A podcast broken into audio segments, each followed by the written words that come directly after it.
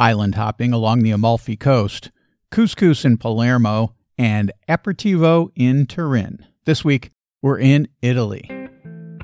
Traveling the world to bring you delicious dishes, tasty beverages, and interesting experiences. This is the Destination Eat Drink Podcast on the Radio Misfits Podcast Network. I'm Brent Peterson. Welcome to Destination Eat Drink, the travel podcast for foodies. This week, it's the best of Italy with lemons on the Amalfi Coast, dried fruit in Sicily, and little plates in Turin. And as a bonus, non Italy topic, I talk with TV's Joseph Rosendo about his latest project. But first, if you enjoy Destination Eat Drink, be sure to rate and review us on your podcast app. It's super easy to do, and it sure does help getting more people to know about the show. Thank you so very much. Everyone has Italy on their bucket list, so I thought we'd revisit some of my favorite conversations about one of the world's most popular destinations. Of course, there's tons of food and wine talk, as well as cocktails, and I'm starving, so let's eat. Destination Eat Drink.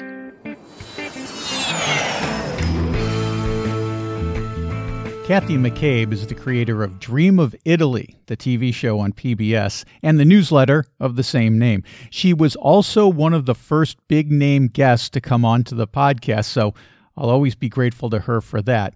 Hard to imagine that was nearly five years ago. I also hear that there's a new season of Dream of Italy in the works, so we'll keep you up to date when that happens. Kathy and I here talk about the Amalfi Coast and visiting some great wineries.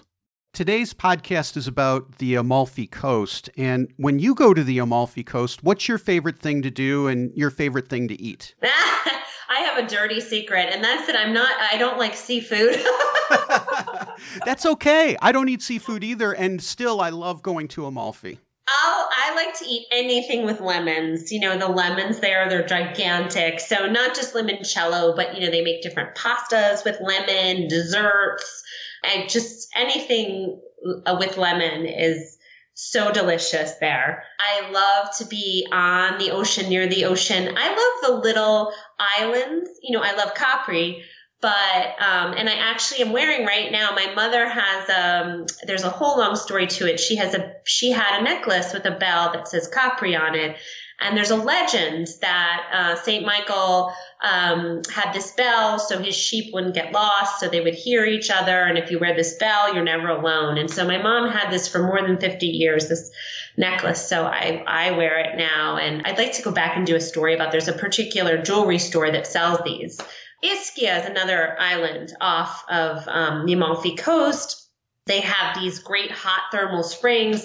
Um, I went on a trip there actually quite maybe 20 years ago and it's like going it was like going back in time like the real italian sort of beach vacation i love the movie il postino so i went to the third island in that group which is procida would nobody go not many people go to and that's really cool so the amalfi coast it can get crowded but I think you can find um, these other islands to go to, hiking, um, wineries. There's there's um, we did a story on Tenuta San Francesco uh, winery in Tramonti, and it's one of the only uh, vineyards that wasn't wiped out in the 18th, 19th, 18th or 19th century uh, with phylloxera. So they actually, because of the volcanic volcanic soil, it was 19th century. The volcanic soil protected the vines, so you're actually having this really kind of rare wine experience. These are um, these are original vines because a lot of people don't know that uh, the vines were wiped out in all of Europe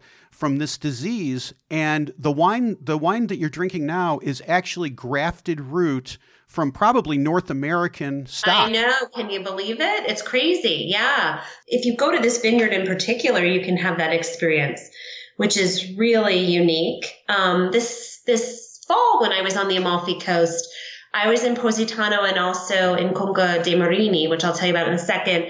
And I met a woman who runs a company called Swirl the Glass, and they're they do a lot of wine tours. So there's a lot of vineyards in here. And then my ancestral hometown's probably maybe an hour and a half, all in Irpinia, in Avellino. This is a really, really important and up and coming wine area. So you can even get off the coast and go in there. My friend Gaetano runs a company called the Wine Bus. Um, so he takes people. Uh, I think there's a lot more to the Amalfi Coast than people think one of my favorite hotels. You have to save up for a long time, but one of my favorite hotels in the whole world is called Monastero Santa Rosa, and it's in an old mon- an old um, monastery where they invented sfogliatelle. And uh, so, if you're ever looking to break the bank, that's the place to go. Marco Scappagini is the founder of Niche Italy, a tour company that takes visitors all over Italy for week long vacations. He talks about the rivalry between Sicily and Naples and the food culture of Sicily. First of all, uh, for you to know that uh, I'm from Naples, my wife is from Palermo, so we we create the kingdom of the two Sicilies. for people who don't know, if for a long time Naples and Sicily were part of the same kingdom, the kingdom of two Sicilies. Exactly. And now you've created this in your household. Exactly. So we have two kids, uh, and uh, for me, it's very important that they support the Napoli soccer team. Uh, but I, am trying to do a little brainwash to them, but maybe it's too early now. Keep working on it. You'll get there yeah and um, again uh, what i like about palermo that uh, really when i decided to move to palermo uh, for love but then also to put my italian base uh, for the tour is because uh, technically it's the town that reminds me naples the most uh, the difference that in naples we don't have a big um, heritage in the arab culture that, right. that instead of in palermo you can find very deeply uh, from the market, from uh, the also the mentality. When we say Arab, usually we talk about like North Africa and uh, or the eastern, um, the east, the southeast of the Mediterranean basin, because you know Sicily. Um, Naples, we had domination, but mostly there were Spanish and French. In Sicily, uh, everybody right. to Sicily and would like to stay there because they were exactly at the middle of the Mediterranean Sea, so they can be in the best spot to control the trade, to control the military action, and that's why. And you know what? I noticed that uh, uh, in Sicily, who came um, after didn't destroy what the other population uh, built before. So that's why you maybe move around 20 miles and you find yeah from the greek temples then you you find the spanish baroque architecture you go in palermo and you have the norman arab architecture so that's uh so doing uh, palermo but doing sicily I, I always say you save a lot of money because in one island in one week you do like you're doing a trip of the Mediterranean part of Europe. You can see in a all. week. yes. You mentioned yes. the Arabs. They brought so much to Sicily. They brought citrus to Sicily. They brought a lot of the nuts and the fruits to Sicily. What uh, what is some of the Arab influence in Sicily, and how does it how does it show itself today in what we would eat when we go to Palermo? Palermo and all the west coast of Sicily is the one with the with the major Arab uh, domination and uh, influence. So, as you said, the, the, fruit, but especially the dry fruit. Um, imagine that um, right now we have um, a white wine that is called Zibibbo. So the, this grape uh, is, a, is a family of the Moscato grape. And it was brought by uh, the Egyptian uh, um, like over 600 years ago. And it was used for years only for doing the raisin for the couscous. Now oh, okay. they make a wine out of this grape, but and you have to think that the, the, the farm, the local farmers were using for make wine like 50 or 60 years ago was terrible. Was like amber color, very thick, sweet, and undrinkable. Right. but now it's now it's wine of the finest uh, aromatic uh, uh, wine that we do in Sicily. But again, uh, so uh, raisin is a typical example of the Arab influence in the food because uh, the couscous is something that was coming clearly from Maghreb, from North Africa, or from Egypt. and it was introduced in the in, in Trapani first, so which is on the northwest corner of of Sicily, and uh, because uh, Palermo, uh, you know, the, the name Palermo means Pan Ormus, so from the ancient Greek means all harbor. and till now, one of the strengths and the weaknesses of Palermo is that the harbor side is taking most of the part of the seaside of Palermo. But in the past, it was very important because uh, you, you can have a big economy coming also from the fishing activity. So what happened? The the North African they brought the couscous, but when you go to Maghreb, the couscous is always with the uh, lamb, uh, with vegetables. So it's very hard to find the seafood couscous, which was uh, kind of um, uh, invented by the the Sicilian, the Northwest Sicilian, because they had a lot of seafood coming in Palermo with a fishing boat. So they were using the couscous instead of the bread. Uh, when you have a seafood soup, uh, even if you go to Tuscany, you have like the garlic bread in the bottom and the, and the seafood soup on the top, uh, like the bouillabaisse from France. That's a, that's a little bit what happens in Sicily, but they use the couscous. so that that's uh, okay.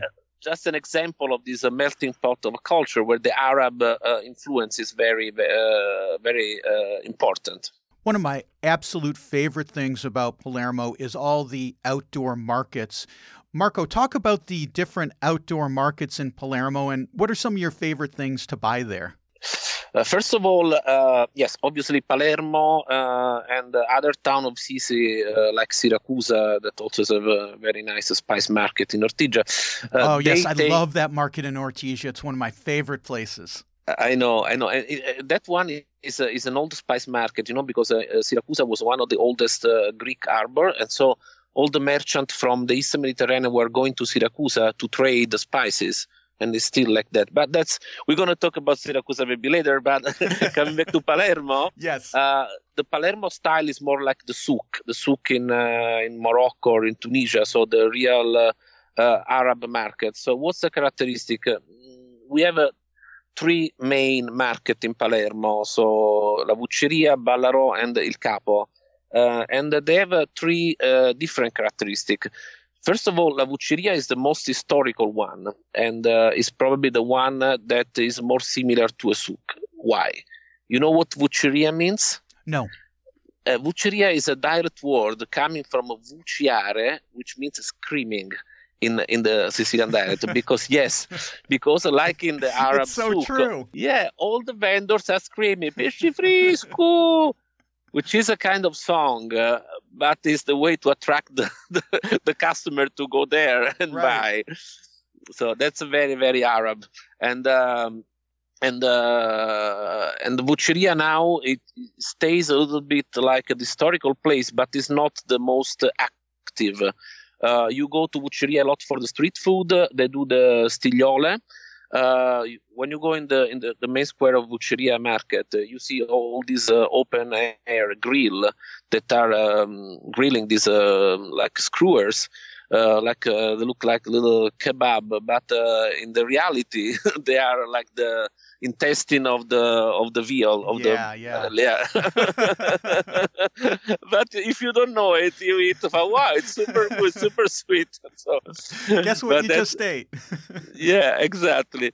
And um, and then uh, uh, Ballarò um, is uh, is in the like a real um, historical center of Palermo but uh, is the medieval market uh, Ballarò and is more open during the weekend. We, we uh, in Palermo we call the weekend market, um, and uh, it's very famous for uh, the fruit and vegetables, but also there are a lot of butcher shop. Uh, so people go there for buy the meat, uh, especially in the in the weekends. And the last but not the least is Mercato del Capo. Mercato del Capo is actually my favorite because it's the one where I go to do the grocery is uh, is the one that is the most active is the one where the palermitans are going to do the the, the grocery. So it's not uh, like a place to visit it's a place to go and buy. And that's where i usually take my people so that we can have a, like a true experience. Capo means uh, the um, the head in in italian but in this this specific case is because it's on the top of a little hill in the center of palermo. That's why it was called il capo Cecilia Puca runs I Eat Food Tours and events in Turin, one of my all time favorite foodie cities, and she tells me why she thinks Turin is so special and the culture of the aperitivo. What makes Turin such a special place? Oh, Brent, this is a very interesting question and it requires an articulated answer. So, you know, the Piedmontese cuisine is among the most uh, varied and uh, refined in our country. Uh, Piedmont is the second largest Italian region after Sicily, and it's also one of the most interesting for the territory, uh, the history, the contacts with other cultures. Uh, you know, Piedmont is a, a borderland leaning on France, uh, surrounded by Western Alps, uh, bordered by the Ligurian Apennines, and crossed by the Po River. It's a land of history, from the Romans uh, to the Savoy, from Olivetti to Fiat, and you know, a huge plus value about Piedmont, uh, in my opinion, is the fact that it's uh, a land of uh, contamination with its beautiful mountains. By the way, Piedmont means uh, at the foot of the mountain. Uh, the very rich water resources from Lake Maggiore to Ticino, from Lake Orta to Tanaro, uh, not to mention the gentle and wonderful hilly areas from the to Monferrato, which are UNESCO heritage, famous for the beautiful and gorgeous wines, such as Barolos and Barberas, among many others, but also well known for uh, the precious truffles, especially the white ones from Alba. So, you know, as, as a as you can easily understand, uh, in such a, a, rich, a huge uh, scenario, the food and wine culture represent a fundamental value, uh, a tradition, and uh, a resource. So it is not a coincidence that the slow food movement uh, was uh, born here back in 1980 in the region that is first in Italy for chocolate production which offers Alba truffles and exports some of the most famous wines in the world. And you know, it is really difficult in uh, so much uh, richness uh, to single out uh, just a few dishes that uh, can be the symbols of the local uh, culinary art.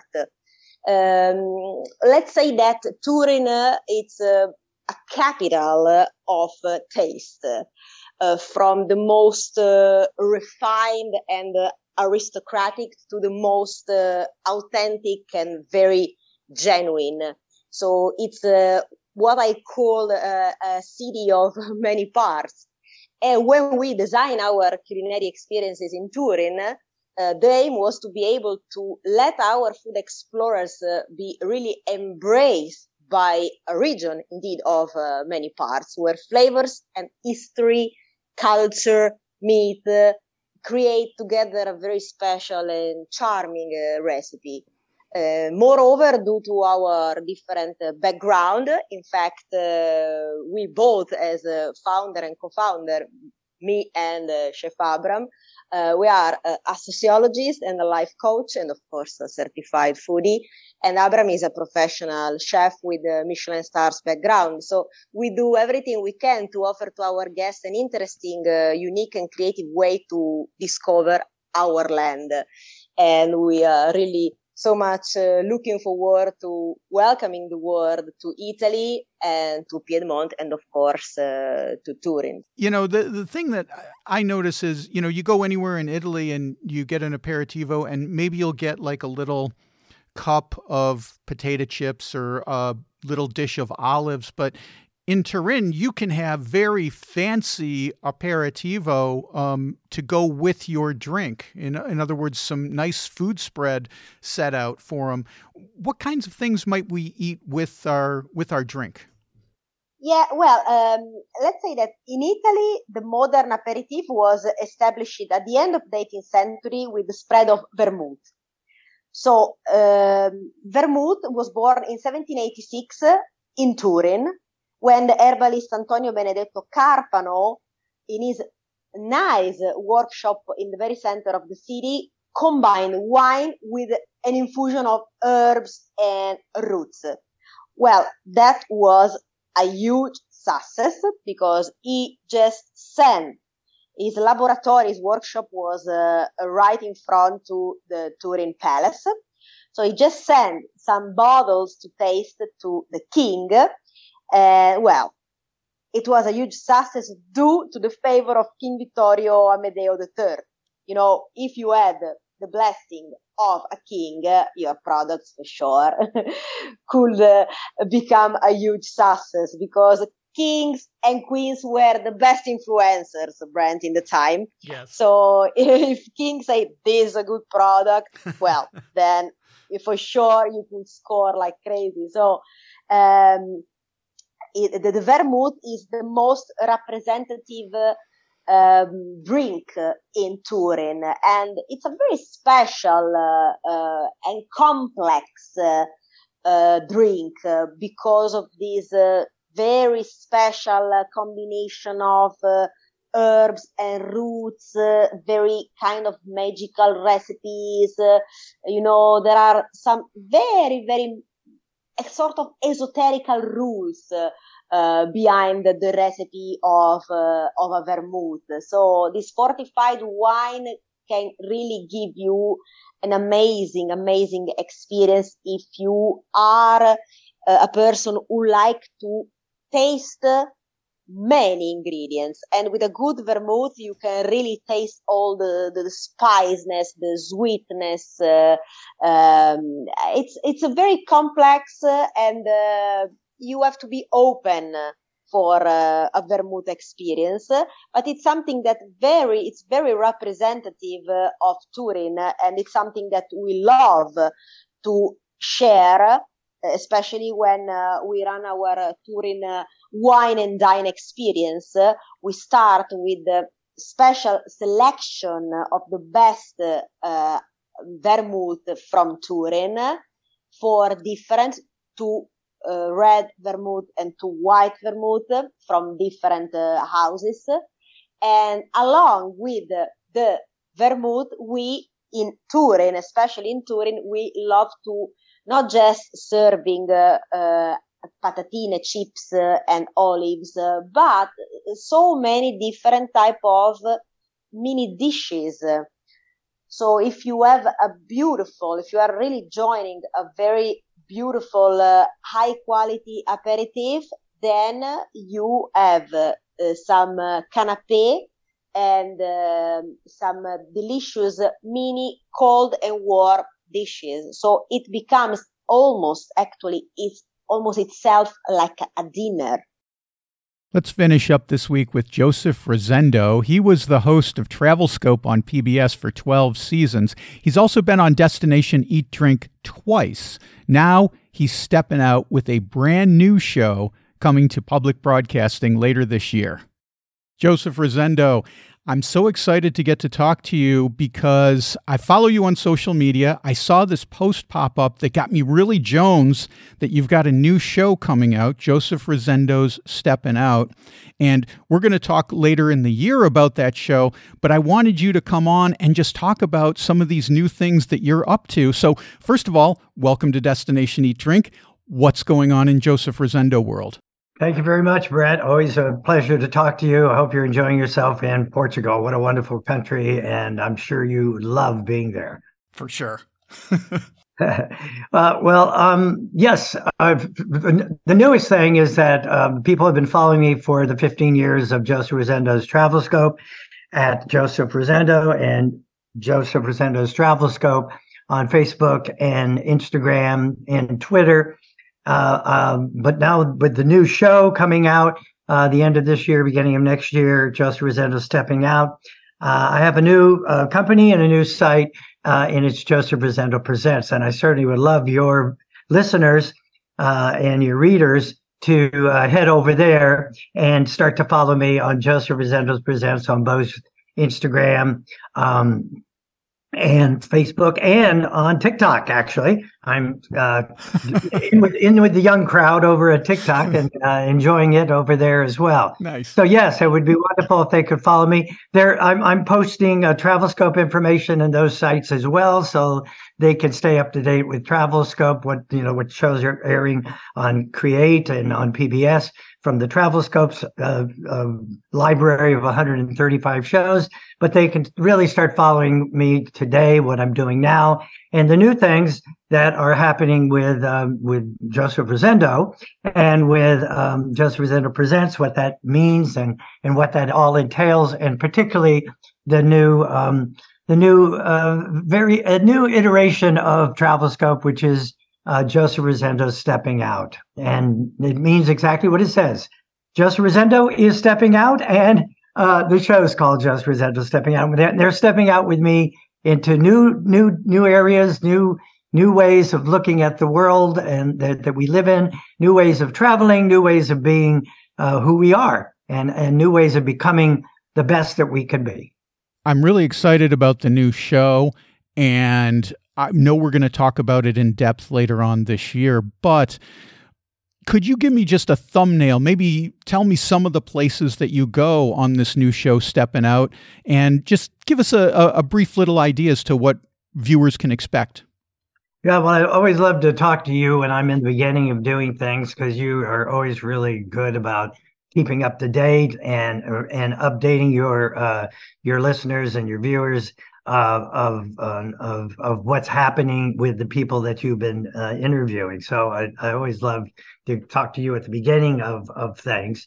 Oh, by the way, uh, in addition to uh, Joseph Rosendo Presents on Facebook and Instagram and TikTok, they can also go to the new website, which is simply josephrosendo.com. So it makes it real simple, josephrosendo.com. Um, some of the destinations that we're shooting for, we, we, we shot uh, our pilot and first episode was shot in Cadaqués, Spain, where we featured um, uh, a, a, a, a, five Michelin star chef. I mean, not the restaurant doesn't have five stars, but he has five stars. The restaurant called Miramar, very close to Cadaqués in Lancha, is Yancha is uh, is a two-star Michelin chef. We featured him, and then in Cadaqués itself, we featured a European champion, a crafts drink maker, and uh, our, our uh, um, inventor, and a very lovely guy at, the Bioa uh, um, restaurant and bar right there on the bay in Cadaqués. In addition to that, in that show, we featured the art of Salvador Dali because that was where Salvador Dali lived uh, lived with his wife, uh, and he lived there pretty much right till the end. And um, and his it's it's just a wonderful place to visit and spectacular uh, uh, location. But besides that show, we've gone to, we uh, just came back from Myrtle Beach in South Carolina, a wonderful eye opening experience for me. On the schedule is Bolivia. Uh, we also have a, uh, we're going back to Ireland to do a river cruise, uh, one of those La Boat. Um, you drive it, cruise boats on on oh, on cool. rivers yeah, we, we we've done several shows with them. We did a show in Canada on the Rideau Canal, and we did a show in the Lot River in France, uh, piloting La Boat uh, vessels through the locks and all the experiences and all the little towns you meet along the way. We're going to be doing that on the Shannon and Erne rivers in uh, Ireland. And that's going to be really exciting to to be back on the boat again and, and experiencing Ireland again, which I, I absolutely totally love. Uh, in addition to that, we have uh, several other Asian destinations that are in the works. Uh, for for for sure, uh, we're going to be, um, as I mentioned, heading back to Ireland. But we have uh, the, the, Bolivia show. But we have something in the work that's extremely interesting, and in keeping with the new show, stepping out. I'm going to be stepping out uh, and heading to base camp, Everest Base Camp, as one of the shows. Um, I don't know if oh, we'll. Geez is that yeah, that's going to be an amazing experience personally and uh, and that's that's really the gist of the show is to be more personal and to reveal more of who Joseph Rosendo is this this host and uh, director that people have known for 15 years let's find a little bit more about him and what he's like uh, when he's put in these situations that are are that are beyond his comfort zone in many ways so that's going to be one of the the highlights of the trip. We're also looking at Greece. As one of our destinations. Uh, I, I, was there before on a small cruise ship. It's a fabulous um, country. Uh, we'll probably spend most of our time in Athens and surrounding this time. Last time we were in the islands, but that's that's that's also in the works and planning to happen uh, uh, in um, the, this summer before we have the, the Bolivia trip and the uh, Everest trip will probably happen in October. Um, we'll, I'll be in Ireland in September. And uh, there's a couple of other destinations in the United States. I'm staying close to home. We have uh, Tampa, Florida. I'm from, originally from Florida, and my family is from um, uh, originally my on my mother's side. My her family was from Tampa, uh, by Cuba by way of Tampa, and then ultimately Miami, where I was born. And I'm going to be featuring Tampa in one of the big festivals they have there. And in the beginning of next year, we'll be shooting that, and it'll be part of this season, though. So, you know, a lot of good things in the works with some things here close to home, and then a little bit more exotic with uh, Bolivia, the Himalayas, uh, Ireland, always a, a, wonderful destination, and we've got some other things planned for for eight shows for the first season, and then onward and upward from there. I'll be add, add to the 135 shows that I have airing as part of Travel Scope. I'm totally jonesing for all these. All of these places are either places I've been or places I want to go. M- maybe not the Himalayas. You, you can ah. go and do that. I, I don't know. well, look, think of, it, think of it in terms of Nepal. We're going to Nepal. Okay. Okay. okay. So we, will be featuring Nepal, which is an amazing destination, as a matter of fact, and walking towards and yeah, I, and I say that very, you know, walking towards base camp will be part of the experience, uh, just because of all the wonderful, um, uh, the wonderful people you meet along the way. Think of that. Think of the people we meet, the people that make these kinds of experiences possible for climbers, the climbers themselves, and the people who live in the villages that are that are that are along the way. I mean, that's really the. the I'm not trying to climb Everest and I'm not trying to kill myself uh, by getting into 17,000 feet elevations. But I, I, I, do want to be stepping out. I want to step out, you know, I want to, and I want to show my viewers that even no matter what your age, there are many ways that you can step out of your comfort zone or your cocoon or of, of, of what you're used to, your, of what, you, or what you think of the stereotypes and the and the preconceived ideas you may have about a destination or an experience and you can step out beyond that and you can do it for all of your for the rest of your life. And that's really the message of Joseph Rosendo stepping out. That's a great message and that's I've always enjoyed that with you on Travel Scope is that you put yourself right in the center. Like you just jump right in and it sounds like you are being even more adventurous now. Looking forward to seeing the show when it airs on PBS. Until then, we will uh, say uh, adios as we do in Portugal, and we'll look forward to talking to you again later this year about the show in more detail. Thank you for being here today, Joseph, to talk about your upcoming adventures on Stepping Out. I think I need to say obrigado, right? Yeah, obrigado. obrigado is thank you, right? yes, yes, yes, indeed. Okay, so obrigado and uh, uh, bom dia. Até log. okay, there you go. Thanks to all my guests who were on the show, and you can get links to them in the show notes as well as the full episodes with each of them at radiomisfits.com slash DED240. Can't wait to get back to Italy. In fact, We'll be going there for the first time in a few years at the end of this month. I'll let you know how that goes. If you're planning a summer trip, I've got a ton of foodie travel guides to cities all over Italy. You can get those at destinationeatdrink.com. Just click on Italy. And while you're there, sign up for the Destination Eat Drink newsletter. And if you can, drop us a couple of bucks by clicking on the contribute button. I also just posted a story at Destination Eat Drink about a unique pastry from the Algarve region of Portugal called the Folhado de Loulé. Read that at destinationeatdrink.com slash blog. And there's a new video at Destination Eat Drink. It's about a town in Portugal that's a quick ferry ride from Lisbon. I do a food crawl and see some amazing sights in Almada. You can get that at destinationeatdrink.com. Just click on the video tab or go to the YouTube channel at Destination Eat Drink 946. Well, that's it for this week. Next week, we are in Saigon. We'll see that fascinating city on two wheels and have some great dishes too.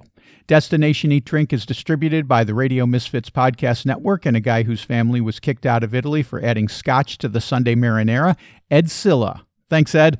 I'm Brent Peterson. I'll see you down the road.